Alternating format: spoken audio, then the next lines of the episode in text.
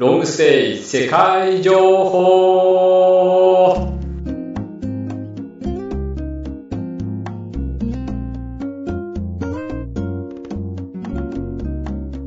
皆さんこんにちは。この番組はロングステイサポートクラブが提供しています。ロングステイ世界情報はロングステイを始めたい方にまたいろんな国でロングステイをしたい方へ少しでもスムーズに楽しいロングステイができるように。ロングステイ財団。登録アドバイザーメンバーにより各国から現地情報を放送しています。ロングステイ財団のスローガンでもある。行ってみたい国から住んでみたい国へ。そして住んでこそ心がつながるロングステイ。をモットーに。ロングステイサポートクラブは情報発信基地として皆様に最新情報をお届けします。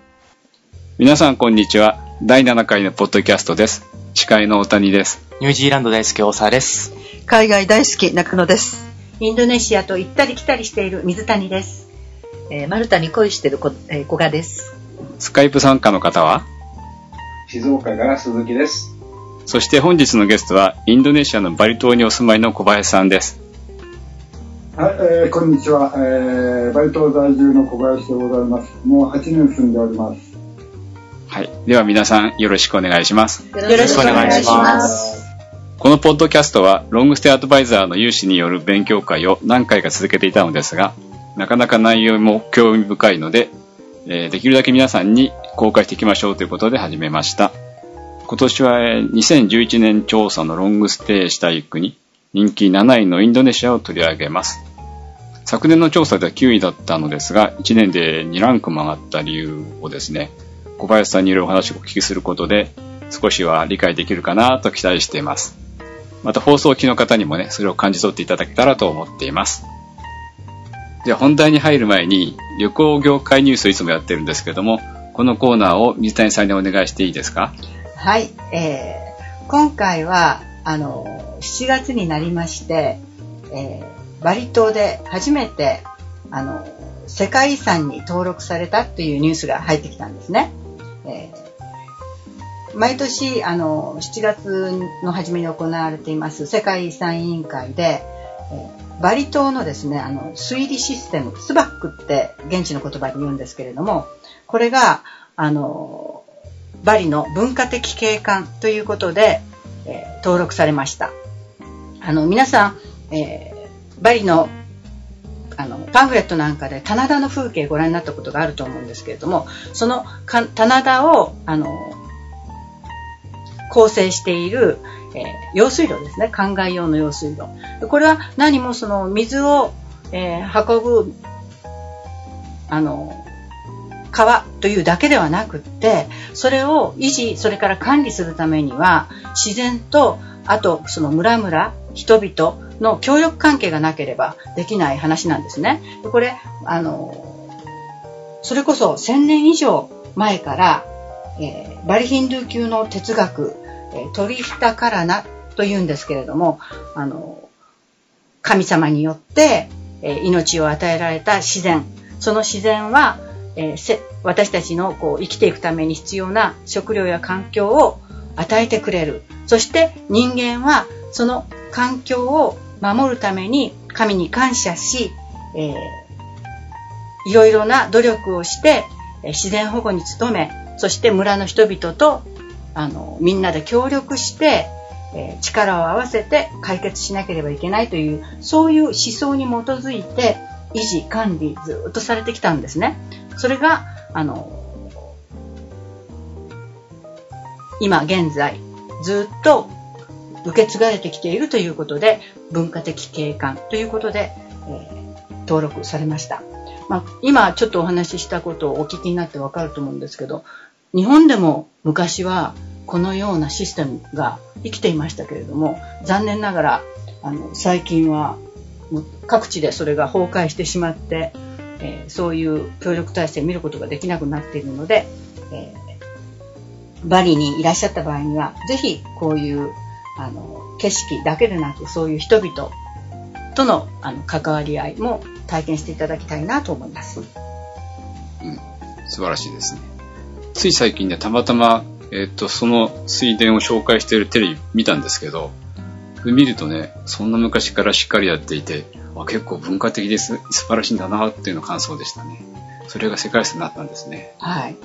あの、まあ、ジャワ原人っていうのも、人類の本当にあの祖先だって言われてますけれども、あの近所っていうのは、バリ島の近所っていうのは、昔々からやっぱり人間がその営みを続けてきてて、えーバリ島だけで言っても、あの、バリにヒンドゥー教寺院、あの、今、一番大きいアグン山というところに、あの山の上に、あの、ブサキ寺院という、こう、総本山と言われている寺院があるんですけども、そちらですは、えっ、と、7世紀の創建だと言われてるんですよね。うん、7世紀だか8世紀、ごめん、7世紀だか8世紀の創建だと言われてるんですよ。逆年代。はい。そうしますと、あの、日本が、その、歴史が、仏教のりが渡ってきて、えー日本の歴史が2000年あるとか言ってるけれど、うん変わんないんですよ。うん。まあそういう意味でも、非常に、あの、ただそれが、あの、文字とかいう形で残っていないので、なかなか、あの、私たちには知られていないっていうことですね。うん。あと、初めてっていうのはちょっと意外でしたけどね。ねいや、それがあの、まあ、インドネシアというのは、国立公園が50カ所あるんですね。で、自然遺産は、あの、結構、皆さんのイメージの中でもあると思うんですよ。えージャングルだとか、あの、熱帯雨林だとか、そういう意味での、あの、世界遺産っていうのは結構あるんですけれども、文化的遺産っていう風になりますと、あの、み有名なあのボロブドールだとか、うん。プランバナンの遺跡、それからあのサンギラン初期人類遺跡って言いますけどこれジャワ原人なんですね。そのジャワ原人の頭骨が発見された遺跡付近の遺跡。まあジャワ島にしかなかったんですね。でそれがあの今度バリ島内で、えー新たに指定された。これ多分今あの、バリ島はですね、実は非常にあの、開発が急ピッチで進んでいまして、あの、一応、州政府の方では、あの建物の高さ制限とか景観保存とか法律作ってはいるんですけれども、まあいろいろな圧力で特区ができてしまったりということで、あの、その貴重な棚田がですね、潰されて、えーホテルだとか、個人の別荘だとか、そういう造成に、造成が行われて、えーどんどん、あの、市街地化って言いますかね、住宅地化してしまっているので、まあ、それを保護したいというふうな、あの、思いもあったんじゃないかなと思います。これ5つの棚田地域って書いてありますけど、結構広範囲にわたってるんですかね？はい。県も違いますもんね。はいうんえっと、バリ島の大きさっていうのが、結構あの、まあ、日本でいうと、東京都と千葉県を合わせたぐらいの広さあるんですね。で、県は4つあるんですよ。4つ県がありまして、まあ、その全ての県に及んでるわけですよね。で、あの、バリ島のこう島見ていただくとわかるんですけど、あの、まあ、火山島で、えー中心部分に高い山があって、で、周りがずっと、あの、こう平地になってるんだけれども、平地、関東平野みたいな広い平野はないんです。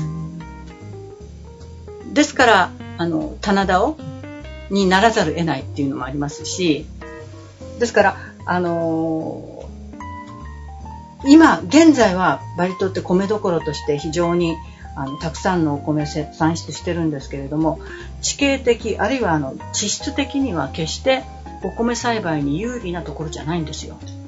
それを、このスワック、皆さんの協力、水の分配、そういうシステムで米どころにうんずっとしてきたという、そういう歴史もあるので、で、あの、この間、もうだいぶ、だいぶ前なんですけど、ガイドブックに、えータバナンの棚田が有名ですとかいうふうに書いてあったから、あの、運転手さんに、タバナンの棚田を見たい、棚田を見たいって言って連れてってくれって頼んだんですね。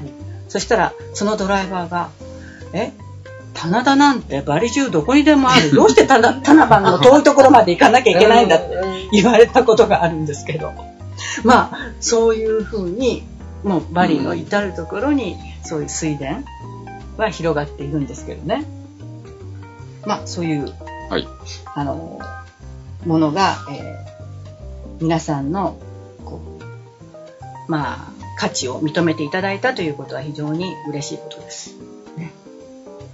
日本人は世界遺産好きですから、はい。あの、観光客とか増えるでしょうね。うん。で、今お聞きしたように、その、あちこちにあるということは、逆に、せっかく行きたいと思ってもね、うん着いてから車で2時間も3時間も行かなきゃ見られないとんでないっていうのもまたいいとこだと思うんですよね。そうですね。すぐ違う。そう。すぐ近くで。うんこんなとこですか？はい、そうですねニュースとしては。うん。はい。わかりました。では次に本本題に入りたいと思うんですけど、本題に入りたいと思いますけども、小林さんよろしいですか？あ、はい、はい、どうぞ。で最初にあの、あ今、あの、はいえっ、と、おできればですね、はい今、水谷さんのお話の中に、はい。県は4つとも、もう、あの、おっしゃってます。はい。これ8つです。8つですか？すいません。まえ？だから、?4 つつまり、?8 つもあるんだ。はい。えー、ブレレン、ジュンブラナ、タバナン、バドン、ギャニャール、クルンクン、バンディ、カランガセムと。素晴らしい。8つ。じゃあどうしよう。私が嘘ついちゃった。え、これをこのまま流しますか？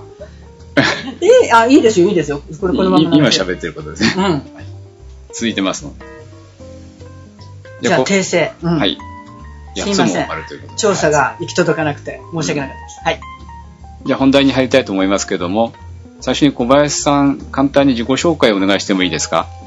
はい、わかりました。えーっと、おまず私自身は現役の時には、あの、えーテレビ番組制作のプロデューサーをやっておりまして、えーまあ、そのプロデューサーの仕事として、えーバリ島にテレビ番組を作るための材料はないかと調べに入ったのが、あーバリ島在住のきっかけなんですけども、えーまあ、それが、えー山井高校に達して、えーこちらの定年退職後もおこちらの大学に入って、えー住み続けているという小林でございます。えープロフィールとしては大体こんなところなんですけども、大学の方にも行かれたんですか？はい？大学の方にも行かれたんですか？はいはい。あすごいですね。おまあ、詳しく言いますとね、えーと、住み始める、おもう8年住んでるんですけども、その前に50回ぐらい通ってるんですよ。で、その50回通ってる中で、えー文化交流活動をやっていて、えーその文化交流活動をやってる時には、中を取り持ってくれてる人がいたんですけども、それが爆弾事件があって、えーそれがダメになって、自分自身がやらなきゃいけなくなって、言葉が必要になったと。で、言葉が必要になって、えー文化と、おバリ文化とバリの歴史とを専攻して、えー学校に通うようになったということですね。でそれほどまでにその小林さんがずっとバリにいようと思った、えー一番の魅力というのはどういうところなんでしょう？そうですね。やっぱりね、うーんと、バリの文化とか、えー宗教観とか、あー自然とかいうのがね、うん非常に日本と酷似してるんですよ。うん。あのー、近似してると似てるんですね。それで、えーまあ、私の子供時代の私の田舎とそっくりなんですよ。うん。でもだから自分のなんかこう子供に帰ったような気分というか、実にリラックスできるというか、うん人々も、あのー昔の日本人とうん。ほとんど同じですしね。考え方も非常に似てます。そういうのが魅力ですね。じゃあ少しの懐かしさを感じるようなところですか、はい。うん素晴らしいですね。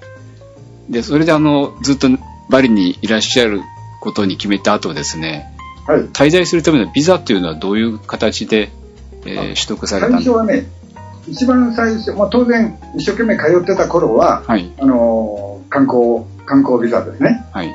で、学校に通い始めた時には、えー正規の留学生ビザ。うん。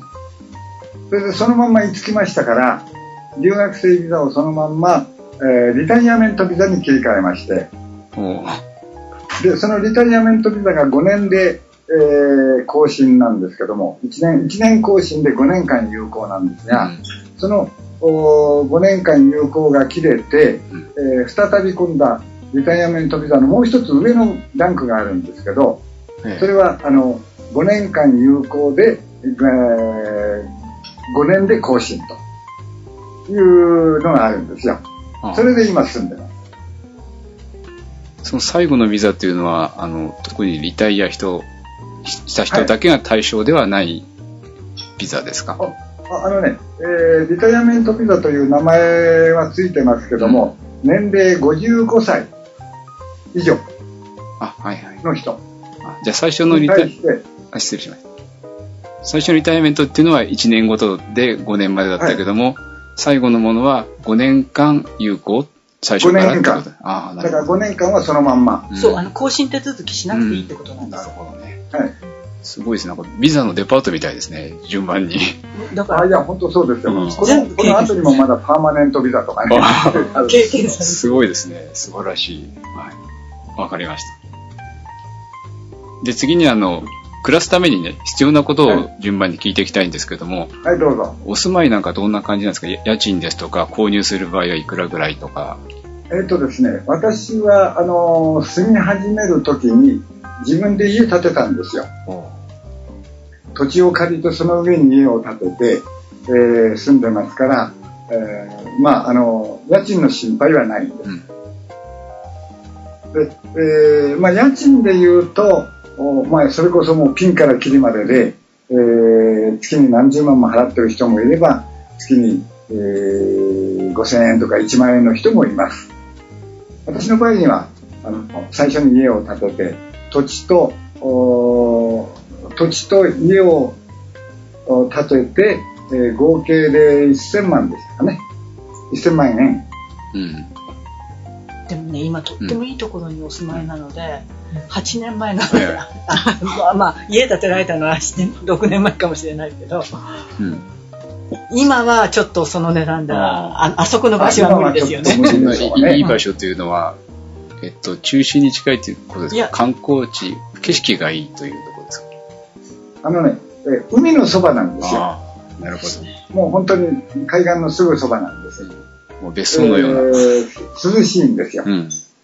えーまあ今、実に、あ実は私今あの、えー涼しすぎて 長袖のジャージを着てるんですけど、えー非常に過ごしやすいんです。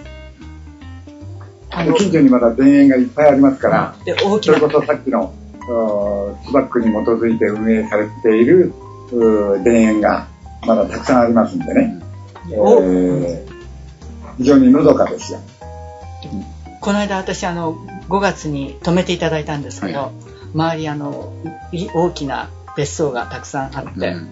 であの小林さんのお宅は文化交流を、そのなん主目的とするあのゲストは大歓迎というふうに運営していらっしゃいますので、じゃあ何でも文化交流でございます。何でも文化交流でも1000万っていうと日本だと安いと思いますけど、やっぱり現地ではそれなりに、あの、そうですね高級なお宅ってことですよね。普通の、うんまあ、日本でいう二次、えー、何でしたっけ、えー一番基本的な建売り住宅があるじゃないですか。これがこちらで言うと大体、えー土地含みで、えー350万円ぐらいでしょということは、やはりご豪邸ですね、きっと。う。だから、それ、それから言うと、おーやっぱり、あの、高いでしょうね。素晴らしいところなんですね。ぜひ一度お邪魔したい。あぜひぜひお、あの、おいでください。あの、えー庭だけは広いですから。いや、庭だけじゃないでしょう、きっと。あの庭がね本当に素敵なので、あの、海に面しているということは、朝日になるんですか、夕日になるんですか、海にえっと、太陽が夕日です。夕日が見える。素晴らしいですね。はいあのバリ島の地図で言いますとね、えー一番有名なタナロット寺院というのがあるんですが、そのタナロット寺院のすぐ南です。非常にいいところです。あの、えーガイドブック的に言うとですね、えーサーフィンの会場で一番有名なところです。うんチャングーと言いまして。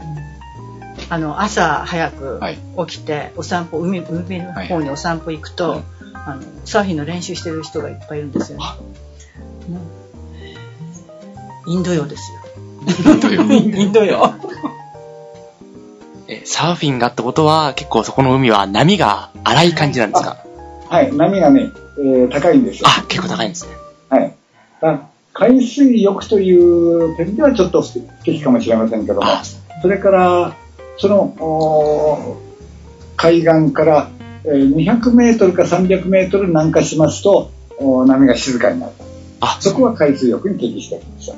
海岸の名前は違いますけどね。あ、そうなんでまあ、ぜひぜす。ぜひ。わかりましたはい。で、そういう素晴らしいお住まいににいらっしゃって、あの、どこか街に出かけたりとかね、交通手段というのはどういう形になってるんでしょうか？えー交通手段は自分で車を運転してます。で、時々、あのーまあ、私の分分番と、えっ、と、分、えー従従業員、お手伝いさんに運転してもらいますけど、ほとんどは自分で運転して、よこよこと出かけてますね。免許は簡単に取れるんですか？日本の書き換えですかね？ああのね、うんこれ、こちらはね、はい免許は買うシステムなんです。買うシステム。うん。で、私は、あの、おちゃんと、あの、学校に通ってる時に、はい。運転者後のお能力検定のつもりで、あえて試験を受けて取りました。うん。そういう方法もあるという。それ本はい本来なんです。ひ。それが本来まあでもか買うこともできる。なんですけど、おまあ99.9%はみんな買ってます。あ、そうですか。だとすると、なんか、事故が多いとかそういうことはないんですか？大丈夫ですか？あのね、えーまあ、あの、頻繁に見かけます。頻繁に見かけますけど、はい。えーかといってさほどの大事故はないんですよ。例えば、車とオートバイがぶつかって、うどちらかが、あ、ごめんって終わっちゃうみたいなところがあるんですね。保証問題とかそういうことはあまりないんですか、えー保証問題はね、えー私の場合っていうのは、あまああの幸いにして、えーぶつけられた経験だけで、はい。えーあの私の車はあの、なんていうんですか、ジープ型ですから、はい。あまり壊れないんですね。うん。だから、あのあ塗料が剥げたなと思って、もう手がパパって、あの、構わないよって言うと、えー、テレマカシーって言っちゃうような状況ですよ。だから、こうした方が車を修理するぐらいの、あの、あれは当人同士がやるんでしょうけど、うーそれもね、まあ、めちゃ安ですよ。こちらでやれば。でも普通は、日本人はやっぱり保険とか入っといた方がいいですよね、もちろん。あのね、そうですね、えー保険制度はあるんですが、えーまあ、私もそうですけどね、全く誰もその保険会社を信用しておりません。だからしない人の方が圧倒的に多い。あの、これ話すと長くなっちゃうんですけども、はい。そのおなんていうんですか、こう、保険というと、例えば20年、30年先の話になるわけでしょ。そうするとね、その時に会社があるかどうかがわかんないんですよ。あだから保険金払っても、果たして保証されるのかどうかとかね。あ。車の保険ですけど。え車の保険なんかもそうですよ。うん。あ、保険会社一般としてっていうことですね。はい、信だじれるからら保険会社として、うんあのー保険に入った方がいいよって言葉はこちらではないですね。じゃあ、それに沿いて自分で、あの、貯金して貯めといて、いざという時使うあ方まあはが、で、うん。えー警察の考え方もあくまでも自己責任ですから、うん。えーだからあのこちらに来た方は誰しもが気がつくんですけどオートバイの3人乗り4人乗り、えー小学生がもうオートバイを運転して母親乗っけて走ってるとかねいうのもあるんですよ。それも警察は咎めません、えー事故が起きたら本人の責任だよというだけですねですか。まあおおらかというか大雑把というか何でもありの世界ですよタクシーなんかは簡単に使えるんですか？まあ、簡単に使いますよ。街走ってますから、日本と同じように手を挙げれば止まってくれます。じゃあ一応それもあって安心。こ公共交通機関なんかはどうですか？バスですとか、電車はない電車はないんです。ですよね。はい、電車はありません。うんえー鉄道というのはありませんで、えー例えばあの、ジョクジャカルタに行くとか、スラバイに行くとかいう、その、お長いバス路線っていうのもあるんですね。でそれと今度は、えー県と県をつなぐバスがあって、うんえー街の中を走るバス、これはベモと言いますけど、おこれがあります。それで一番あれは今度は、オートバイがタクシー代わりに使われるオジェックという乗り物があります。まあ、そういう種類のものを使い分けるんですけど、えー私はベモはあのー使ったことありません。まあほとんど日本人感覚から見れば役に立たないんですよ。あの、ベモっていうのはね、あの、説明しますと、あの、ライあのバン、日本でいうところのバンみたいな、あの、自乗用車の後ろ側を、こう、たくさんの人が乗れるように改造した、あの、乗り合いバスなんですね。で、一応、ルートが多少は決まってるらしいんですけれども、ここ行ってくれとか言うと。そこ行ってくれはダメなんですよ。あの、ここで降ろしてくれっていうのは OK なわけ。はいだからそのルート上であればね。でも、だからルートを知っていないと、うん、使えないという。まあそいう。そうれとその、お乗るときにね、運転手の気ままでね、まだ車が10人の、10人乗りの車だけども、まだ8人しか乗ってないから、あと2人の客を待つとかいうそうそうそうことをやるわけです。そうそう。そうすると、いつ出発するのか、いつ着くのかがわからないから、なるほど。時間が読めないと。時間を気にしない暮らしをしてる人にはいい。うんそうですね。だから、だから、ベモはもう全くね、使い、まあ、日本人感覚から言えば使い物にならないと。タクシーがあればね、タクシーの料金っていうのは大体どのくらいかわかります？でも、バックパッカーはみんな、そうでもですよね。バックカバックパッカーはね、えーと、そう、ベモを使ってますけど、料金トラブルをよく起こしてますね。ね起こしてますあね。の料金の発表がないですから、えーその、すごい高いこと言われる。うん高いこと言われる、うん。少なく払う、喧嘩になっちゃう。そうすると他の乗客はみんな運転手の味方するっていうんでね、うん知った問題になっちゃうんですよ。そうですよ。よくあの、かえーと観光地域で日本からそれこそあの1週間以内の観光で来た女の子たちがメモに乗ったりしてるんですけれどもおそらく彼女たちもあの言葉が通じないから言われたら言われたまま高い料金払ってたりはしてるんだと思いますね。観光値段ですよね。うんそその値段っていくらぐらいなんですかね？あ、ベモの方は私は値段わかりません。えっとね、えーベモの場合には今ね、2500ルピア。ああ。2500ルピアというと日本円で大体ね、25円うん。ですよ。それで、えー街の中の一角を、えーくるりと一回転すると。で、タクシーの料金はどのくらいになるんですか？はい？タクシーの料金はどのくらいになるんですか？えっ、とですね、えー基本料金2キロでね、えー2キロで今上がっ6000ルピアです。うん、6000から7000ルピアぐらいですよ。えっと、そして、えー100メートルか200メートル走ると、おーいくら上がるんだっけな？400ルピアです。400ルピアが。うんぐらいなもんですよ。だから非常に安いんです。うん、それはタクシーの方が良さそうですね、確かにね。うん10キロ走っても500円ぐらいですから。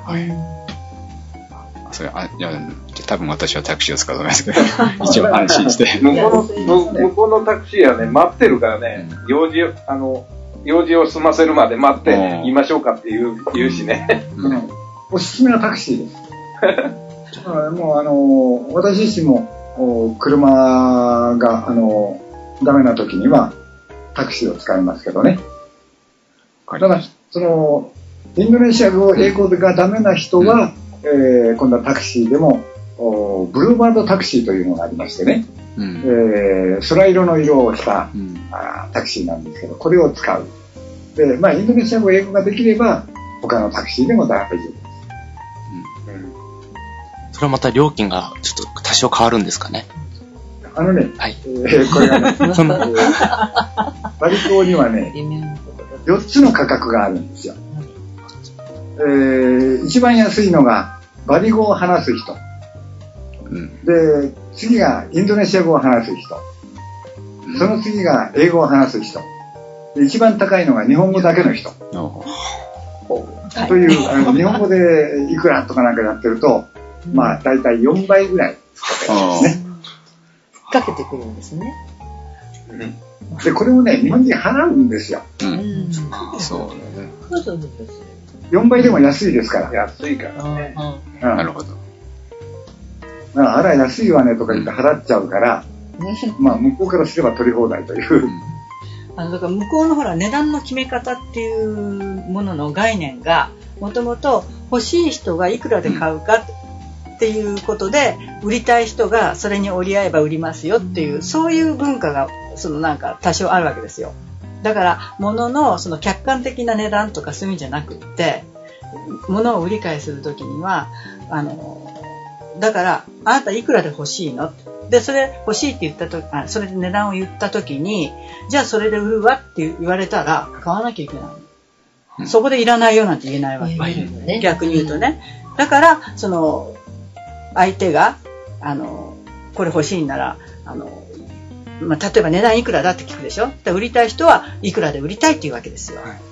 でも、買いたい方はそれじゃ高いわって言うでしょ？そうすると必ず売りたい人はいくらなら買うんだって聞いてくるわけ。だからそこで、いくらなら買うって言って、あ、これでしめしめ儲けたって思って、じゃあ売るわっていう場合と、いや、それじゃ売れないっていうふうに言う場合と、まあいろいろあるわけなんですけど、そこで価格交渉をして、初めて、じゃあそれで OK だって、そういう、その、なんていうのかな、やりとり、やり方、商売の世界が根底にあるから、うん、値段を知らないと、やっぱり高いもの。基本的な、基本的な値段を知っておかないと、その値切り交渉もうまくいかないと。いう環境はありますね。知らないと高く買ったことすら気がつかないんで、一生幸せで。そう、それはそう。本人がね、ね。あの、安くロングス買ったと思うテイする場合には、その、要するに、あの、だい価格もと当然知らなきゃならないんですけど、あの、今お話しいただいたように、えー、バリ語を話せる人が一番安いっていうところから、あの、みな、ロングステイする際に、あの、メイド、メイドを使うんですよね。だからメイドが買いに行くものはすごい、すごい安いんですよ。なるほど。だから、あの、買い物とか食事を支度するメイドを雇って、あの、置くことのメリットって高いんですよね。そうですね。だから、こちらの方で、まあ、あの買い物をします。まあ、買い物をする場所としては、デパートがあり、スーパーマーケットがあり、24時間スーパーがあり、えー市場がありと。いろいろ街の商店もある。と市場ではね、ほとんどがバリ語でやり取りしてますね。そうだから市場に買い物に行かせるとめちゃくちゃ安いんですけども、そこでは、あの、バリ人を使って、行くと、本当に現地の安い値段で買い物ができるうんでもねね。うんでも、でも日本人とバリ人が一緒に行っちゃうとダメなんだよね。あの、日本人だって、バレバレだから。バリ人連れて行きますけど、お前ちょっと先行って買い物してくれ。そう、だから離れてね。うん金は渡しとくよ。で、こうやる。自分は姿を見せない。そうですよね。何かかこれを買ってきてくれっていうものをちゅあの言っておいて買ってもらうっていうのがいいようですね。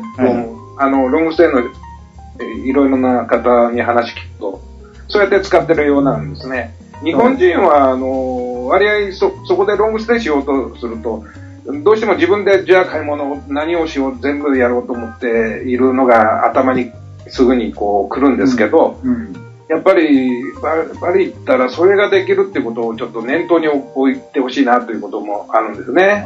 大事なことですね。え私の場合ってのはもう、もうあの、これだけ住んでますとね、その、自分が住んでいる町の中の商店を使うんですよ。小売店ですね。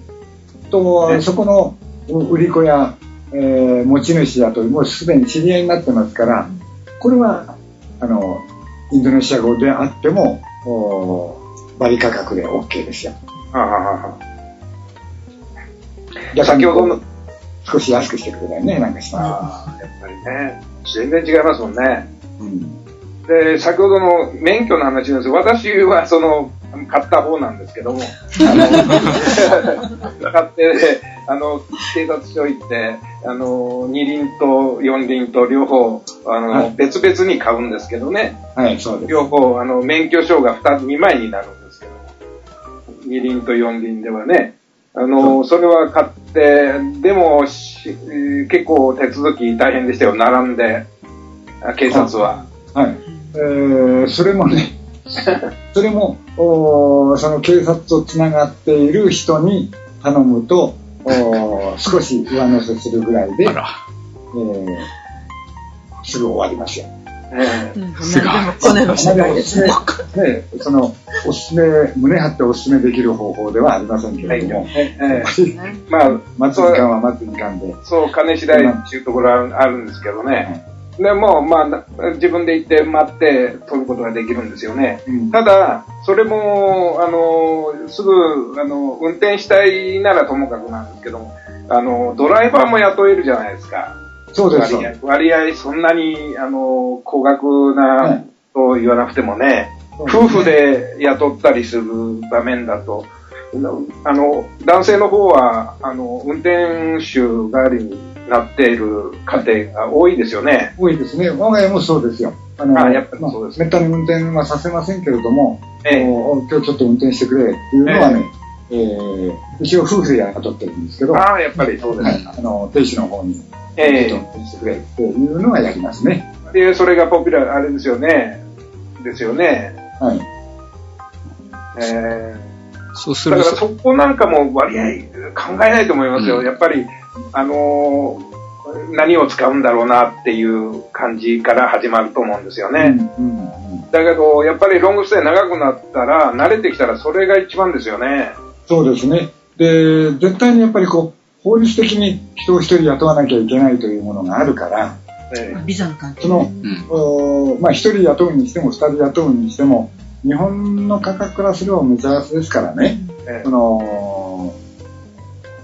ちゃんとこう人を見て、いい人を探して、えーそして、えーそれにこう仕事をうまく振り分けるという、うーまあ、この雇う側からすると、その雇う側の能力が要求されるでしょうね。そうですね。まあ、何年か、あの、馴染、馴染みができたら、そういうことも分かってきますからね。はいはい、自然に分かってきます。はい。それは大事だなと思っておりますけどもね。すいません。以上です。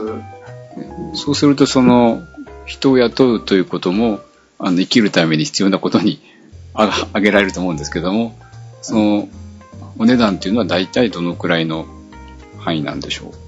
何の値段ですか？え、えーっと、人件人件費、え人件費はね、ーはい、えー例えばお手伝いさんの、はい、えーこちらでも最低賃金法がありましてね、えー一応お手伝いさんで雇うには70、一月75万ルピア、まあ、7500円が最低賃金なんですよ。ねより下で雇ってはいけませんよということなんですけれども、これも需要と供給ですから、えー、大体初めて入ってくると、最初の3ヶ月ぐらいは、えー5000円ぐらいから始まると。使用期間っていううん。のああなるなるほどね。そうです。そうなんですかうん。使用期間を置くんですか。うんうん。だって使用期間を考えるといやいや、やっぱり金額が、ああ金額ねあはい金額が使用期間があるのかなと思って。うんあるんですそれはそして、それはまあ、3ヶ月過ぎたら、正規の値段に7500円ぐらいにしてやるよとええいう感じですね。でやっぱり8時間ぐらい、あの、住み込みだと違うんでしょうけども、通いもあるじゃないですか。はい、通いもあります。だいたい8時間。そうですね。はい。で、日曜日がお休みと。えなるほど。えいいですね。我が家の場合には住み込みです。両方とも住み込みます。メイドルームが用意されてるわけですね。はいじゃああの、敷地の中に一軒、一見ね。そうですね。なるほど。それはすごい。すそれ理想ですよね。ロングステイの理想形ですからね。まあ理想と言えるかどうかわかりません。もっとすごいところがいっぱいありますからね。いやいや、その高級か何か別にしてですね、そういう形っていうかな、フォームが、あの、やっぱり理想なんですよね。そうですね。ええもう私自身が、なんていうんですか、こう、住んでいる環境というか、あのーバリ人たちとの付き合いだとかなんかも多いので、えー彼らから意見を聞いて、えーできるだけ彼らの言うようなことを取り入れてやってるんですよ。あははは。だからまあ、あーおそらく彼らの望む通りにはなってると思います。ええやっぱり小林さんは言葉が、あの、勉強した、していらっしゃるから、その、うまく雇用ができるんでしょうね。そこに、ねえ大きく違うと思いますね。きく違いますからね、そこにね。はいまずインチキができないんですよね。雇雇われる方もね。ええ言葉がでうま不満がわかりますもんね。はい。なるほど。それは素晴らしいですね。すいません。あの、お手伝いの方というのは、はじめ探すときっていうのは、そういった、あの、なん、なんていうんですかね、えっと、情報っていうのはどういった形でし入れるんですかね。例えば、口コミで、こういった、あの、お手伝いをしたい方がいらっしゃるっていうのを、知り合いを通じて、あの、お手伝いされたっていうのが、あの、えー私の場合はね、えー知り合いを通じて雇いました。それから、日本でいう新聞の産業広告っていうのもあるんですよ。で、これで雇うとドーッと来ますよ。うん。面接しますよね。ああの、新聞は、その、そういう求人広告は非常に安いんで新聞は何語で書かれてるんですか？す。それはインドネシア語で。インドネシア語で。うんまずそこから。インドネシア語で書いて、原稿を持っていくと、はい、じゃあこれは1000円もらえますとか言うんで終わっちゃうんですね。だから人からの紹介、新聞広告、それから、例えば家の前にね、あの、ペタンと貼り出しとくと、または近くの電柱にぴょんと貼り出しとくと、必ず、あの、来ますよ。うん面白いわね。家の家の前前にね、張り出しとくっていうの。結構人口多いですし、うん若い人多いからね、うん、そういうお仕事がまだ職業として成立してる国なんですよね。そうですね。で、ただね、その、私は新聞広告っていうのは、あー難しいなと個人的には思ってるんです。というのは、まあ、いわゆる素性の知れない人が来るわけでしょ。その中からね、その多少、多少インドネシア語がわかる私でも、その集まってきた中から良質な人間を探すっていうのはやっぱ難しいんですよ。あ一目見ただけで判断するっていうのはね。だから、人づて、えーに頼む。親しいインドネシア人に頼む。親しいバリ人にえー紹介してもらう。というのが一番、一番安全ですね。そうですね。あの、私が聞いたところでは、その、えーと、ビラビラに住んでいたりするじゃないですか、最初の頃は。はい。その、そこのオーナーの、おーしあの、村、出身の村の、はいあの、どこどこの家の子とかっていうのを教えてくれるんですよ、割合。はいはい。で、その従業員の、私のいとこがいい、こういう子がいるからどうだとかっていうのがね、割合そういうところから、あの、こう、人間関係っていうかね、作ってはい、あの、来てくれるケースが多いようなことを言ってましたね。もう、もうほとんど、まあ、ほとんどといったら語弊があるかもしれませんが、7、80%はそのケースじゃないでしょうか。そうでしょうね。ええなるほど。どれかいないかいって言うと、じゃあちょっと。なんか親切ですもんねすごいあもうみんな親切ですよ。本当に。ねすごく何やぶし的でしょ。本当にね、あの、ね何やぶし人情の世界ですよ。ねそうそうなんですよ。小林さんが先ほどの自己紹介で、そのす、すごい共感したんですけど、やっぱりあの、昔の昭和の初期の頃のね、あの感じを、を思わせるんですよね。は自分が小さな頃の。はい。そに戻ったようなね。うん。あのー皆さん方の、年齢というのは存じ上げませんけども、まあ、私自身はまあ70直前なんですが、私の小学校、中学校ぐらいの頃のお日本とうん。同じですね。え他人の大人が、あ他人の親からも叱られたりね。えうん。あのー全く同じですよ。ここは、今、今でも。ねなるなるほど。で、次のお食事。トピお食事ですか？はい。うんお食事は、まあ基本的にはメイドさんが作ってはい。えー、基本的には、ねあのーうちのメイドが、えー作ってくれます。えーインドネシア料理だけなんですけども。えーそして、えーまあ、月にというのは、あのありますけどね。ただ高級レストランとか、日本食レストランというのは高いから行きません。みんな、あの、ほとんど割るんですよ。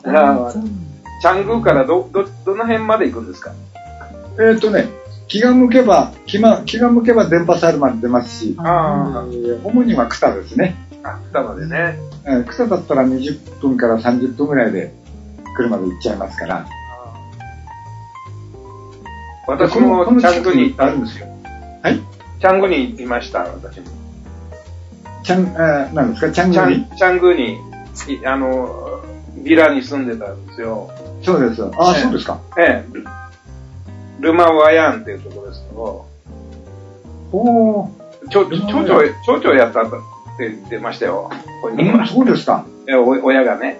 親がね。うーん。えで、海岸沿いのい入り口に、あのー食堂がありましてね、はい。そこをやってる人なんです。ああ、そうですか。そこで僕は食事してたんですけど。ええあのじゃあ、おそらく私の家のすぐ近くでしょ。ええサーフィンやってる。もう本当に海岸沿いですよ。はいはいはいはい。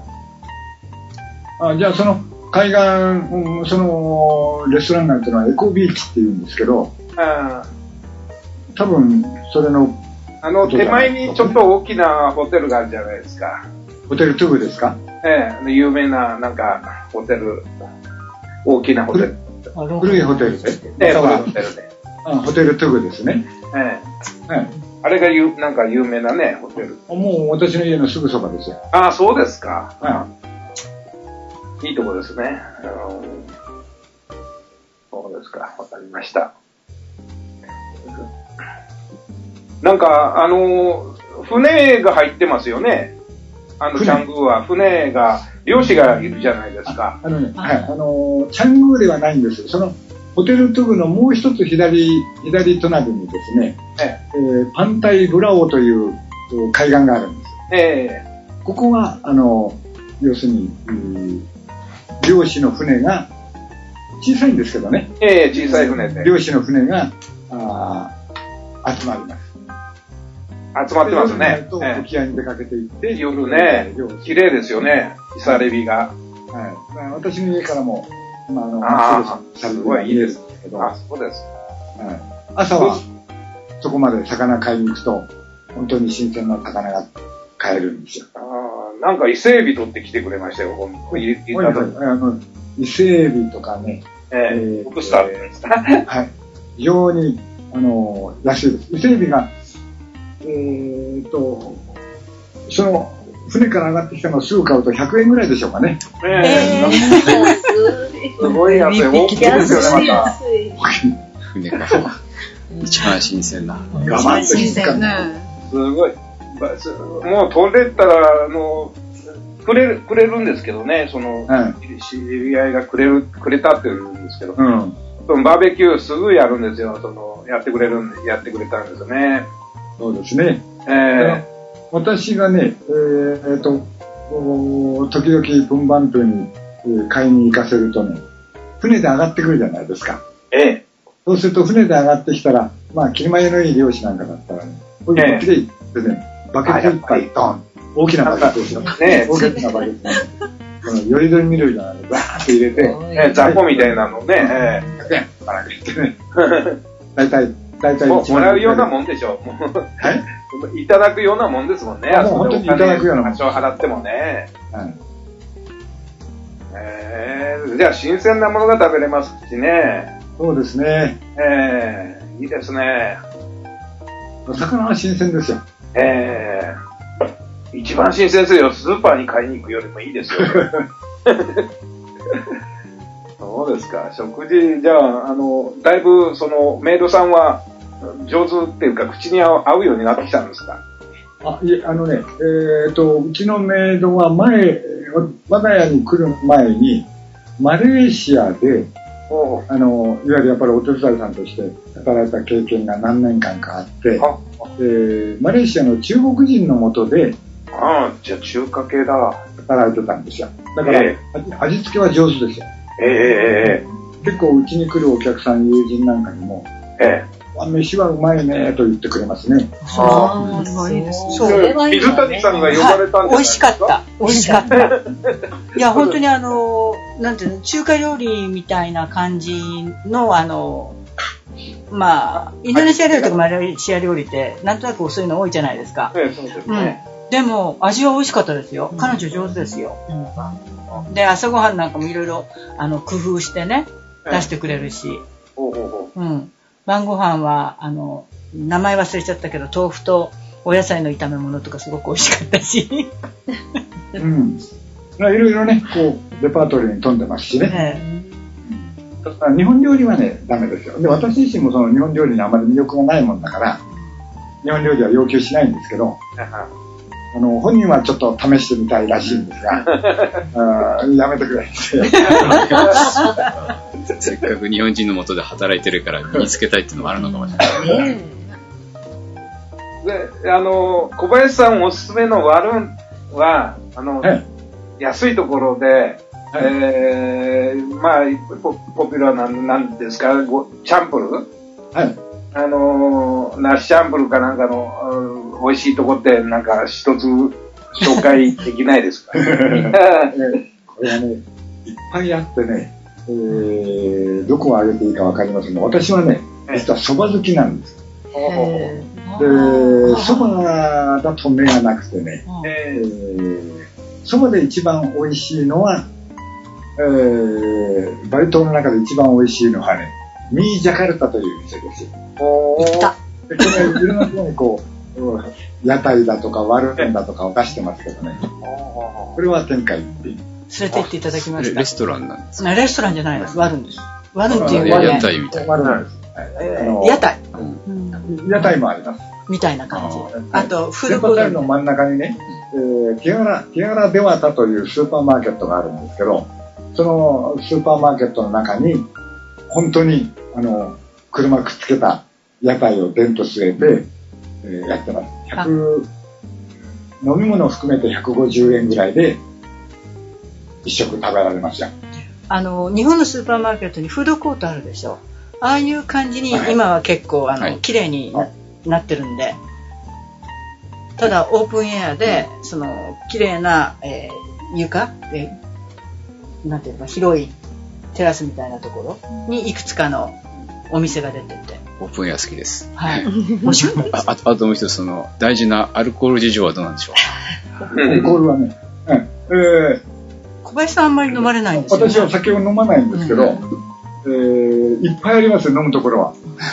で高いところもあれば安いところもあります。で、えー一番安いのは、えーそれこそ、えーそう、50円ぐらいで、はい。あのー、なんて言ったっけな、名前忘れちゃった。えーあのーアラックですかアラックのね、ええアラックになる前です。おお何焼酎ドブロクみたいな。これはね、非常にね、あアルコールとか薄いんですよ。私でも飲めるんです。おーでマッコリみたいな想像してますけど。を買うと、まあ、あの、1本で酔わない人は2本飲めば いいわけで。鈴木さん日本だ。そういうものかそれは知らなかった。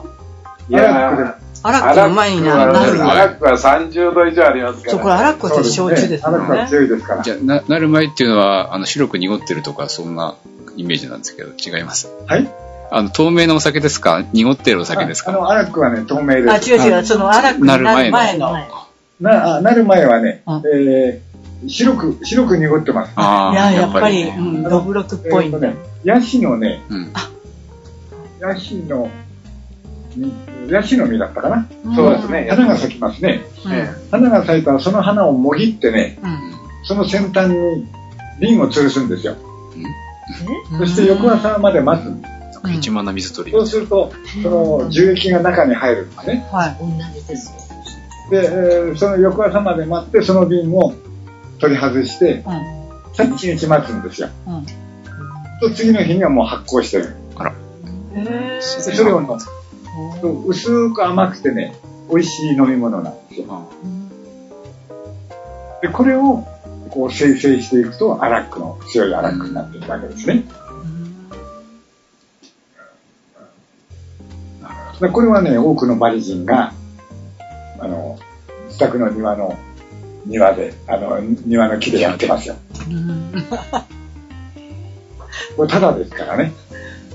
ヤシの、ヤシの木から自然にできてくる自然の恵みなんですね。自然のお酒なんですね。すごいね。竹の筒吊るしたりね、あのービール瓶の空っぽのやつを吊るしたりね、面白い。してますよ。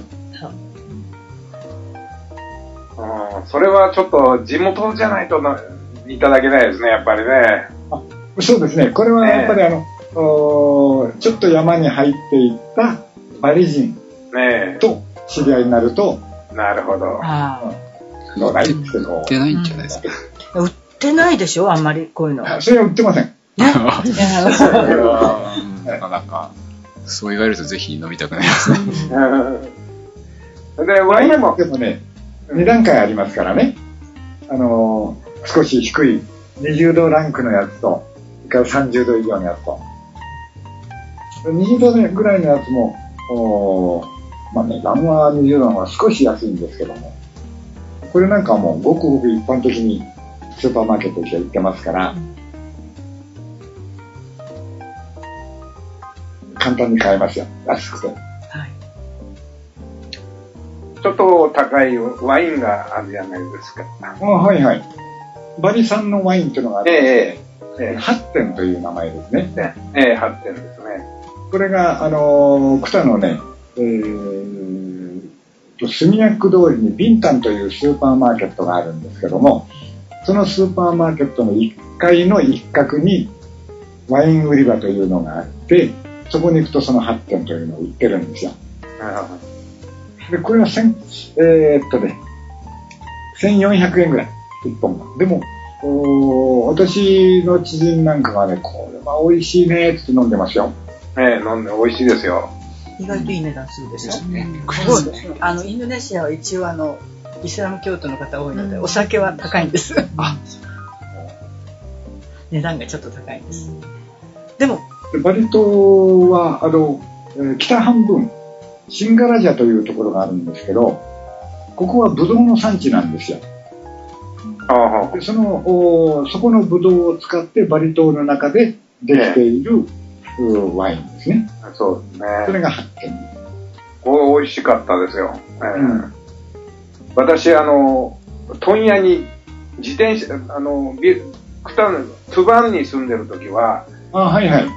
あの、近くの通りに、あの、あの、酒のね。ええ酒の卸問屋がありましてね、はい、ありますね。そこへ自転車でよく買いに行きましたよ、6本ぐらいずつ。はいはい。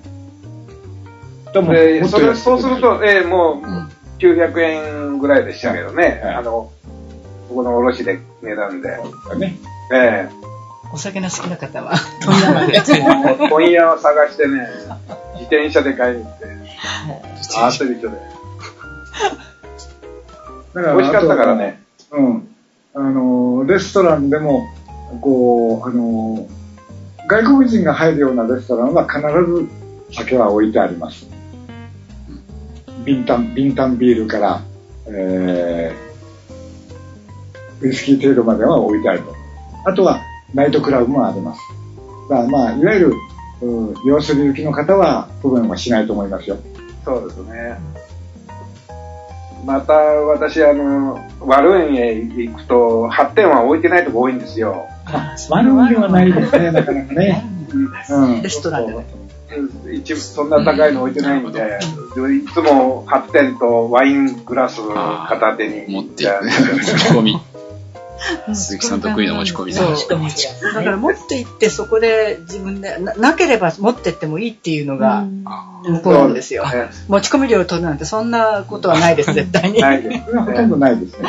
ただ、あの、おその店が、えーイスラム教徒が経営しているか、それ以外の人が経営しているかというのは見極めないとうんあそうお酒の場合ダメとね。まあお酒自体がダメってことですね。はい。イスラム教徒が経営している店だと、えーお酒はダメですから、売ってもいないし飲んでもダメなんです。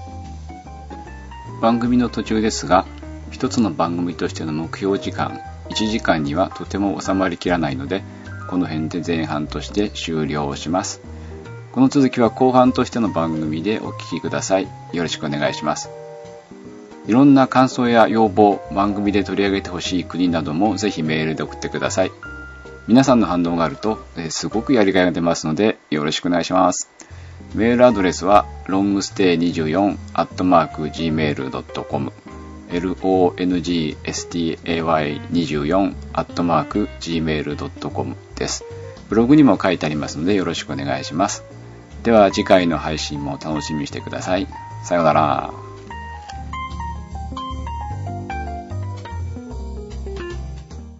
ロングステイは登録商標です。ロングステイとは、海外で2週間以上、国内で1週間以上の長期滞在を通じて、異国の文化を肌で感じ、その国の歴史を知ることで、より多くを学ぶことができます。人々との交流を通じてお互いを理解し、お互いの心がつながり、人々の心を癒し、それが日常生活の向上につながっていくというライフスタイルを言います。特に海外滞在型余暇は国際文化交流の手段として脚光を浴びています。海外ロングステイを体験した方々からは異文化に触れお互いの国の理解が増し自分はもちろん日本という国を客観的に冷静に見つめ直す良い機会となったという声が多く寄せられています。このように海外ロングステイは国際的なバランス感覚を体得できる近道でもあります。皆さんも夢の実現に向けてロングステイの第一歩を始めませんか？